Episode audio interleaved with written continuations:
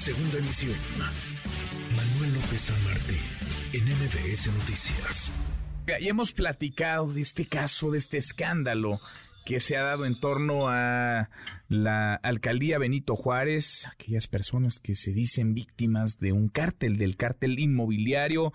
Hay toda una investigación sobre presuntos actos de corrupción en la alcaldía Benito Juárez desde hace tiempo, eh, un asunto que ha llevado al quien fuera director general de Obras y Desarrollo Urbano de esa alcaldía, a René Aritgis Vázquez, a ser no solamente señalado, sino imputado en un proceso penal. Le agradezco estos minutos a Martín Hernández Telles, damnificado del edificio Zapata 56. Martín, gracias por estos minutos. Buenas tardes. Tardes. Gracias por platicar con nosotros. Muchas gracias. Entiendo que, así como el caso de usted, hay otros, pero el suyo es particularmente llamativo y por eso le agradezco la confianza y que platique con nosotros porque su esposa y su madre murieron, fallecieron a causa del derrumbe del edificio donde vivían cuando ocurrió el sismo del 19 de septiembre de 2017 y eso, digamos, es botón de muestra, vaya, uno muy duro, muy cruel, botón de muestra de la corrupción inmobiliaria, Martín. Así es, Manuel. Este, pues mira, a base de, esta corrupción, pues lamentablemente mi, mi madre y mi esposa fallecieron en el sismo del 2017 en Zapata 56, en una edificación pues nueva. Eh, el edificio tenía menos de un año de haber sido entregado y pues este eh, pues en, el peritaje se determinó que fue construido con con malos materiales y aparte lo, lo bueno, más bien lo principal fue el, el metraje de más que tenía la edificación. Y eh, ahora que, se, que sale esto del cartel inmobiliario, pues descubrimos que hay, que hay muchísima gente en riesgo todavía. ¿No? Muchos vecinos de la alcaldía Benito Juárez y de otras delegaciones como la Miguel Hidalgo.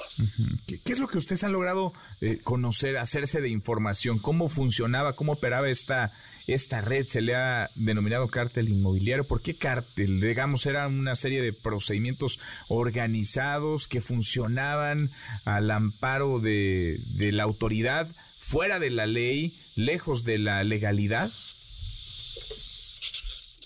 Pues bueno, aquí lo, eh, lo que se ha descubierto dentro de estos meses, a partir de que se se, detecta esto, pues bueno, resulta que eh, tienen varias propiedades de diferentes este, puntos de la Ciudad de México, donde pues han sido investigados y resulta que pues eh, eh, daban otorgaban permisos otorgan permisos todavía porque están en, en, ciertos puestos algunos y este y en beneficio pues recibían moches no de dinero mm. otros propiedades entonces, este, este es por lo que se le denomina cártel inmobiliario, ¿no? Porque si es una red de un conjunto de personajes y curiosamente pues todos son de, de la alcaldía Benito Juárez, este, en su momento igual delegación, donde los mismos nombres se siguen mencionando, me explico, desde, desde 2016 para acá, un poquito antes, eh, se siguen mencionando estos nombres en estas construcciones, ¿no? Sí. no solo es que se construía, digamos, en la ilegalidad y se ponía en riesgo a las personas. El caso usted es llamativo porque precisamente el sismo del 19 de septiembre de 2017 desnudó, digamos, la, gravedad de esas construcciones eh, ilegales, sino que se enriquecían desde el poder, obtenían beneficios desde el poder funcionarios de la, de la alcaldía. Así es, claro que sí. Aquí estamos hablando usaban su poder eh, político pues precisamente para hacer estas estas estas eh, construcciones no yo anuncia el 27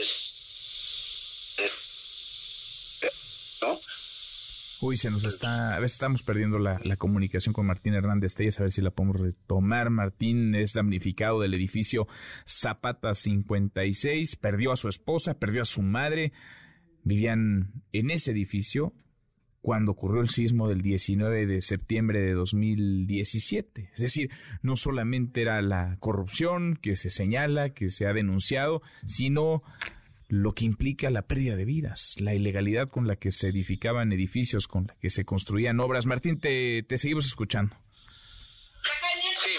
yo este presento una denuncia el día 27 de septiembre eh, ante la Fiscalía General de Justicia por homicidio culposo, en contra precisamente de todos estos personajes que, que se destapa en, en el cártel inmobiliario, como es Jorge Romero, Cristian Bonroy, Nicia René Aritgis, Luis Eugenio Ramírez, Luis Vizcaíno, Carlos Salvador Mendoza, César Mauricio Garrido y otra contra quien resulte responsable porque, pues vaya, yo desde el 2017 que pasaron los hechos, yo eh, le decía a la Fiscalía y al Ministerio Público que por qué no se les investigaba a los que autorizaron estos permisos, ¿no?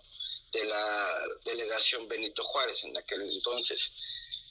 Ellos me daban la vuelta diciéndome que paso por paso, que realmente los responsables eran los que construyeron la edificación. En este caso eh, me, estaba, me decían que era el de Reo, en este caso el señor Juan Duay Huerta, o los corresponsables de obra, y no puede ser, ¿no? Que hasta el día de hoy no hemos eh, obtenido justicia. Pues eh, llevamos más de cinco años con, con, este asunto y pues bueno, eh, y, y, bueno, lo más preocupante aquí también es que hay víctimas o puede haber víctimas de esta índole como el de nosotros, el de mi madre y de mi esposa, porque hay edificaciones, hay edificaciones con pisos de más, que no sabemos que es una bomba de tiempo, que en cualquier momento puede haber más muertes. Sin duda, sin duda. Por eso es importante alzar la voz y escucharles. Martín, gracias, muchas gracias por estos minutos.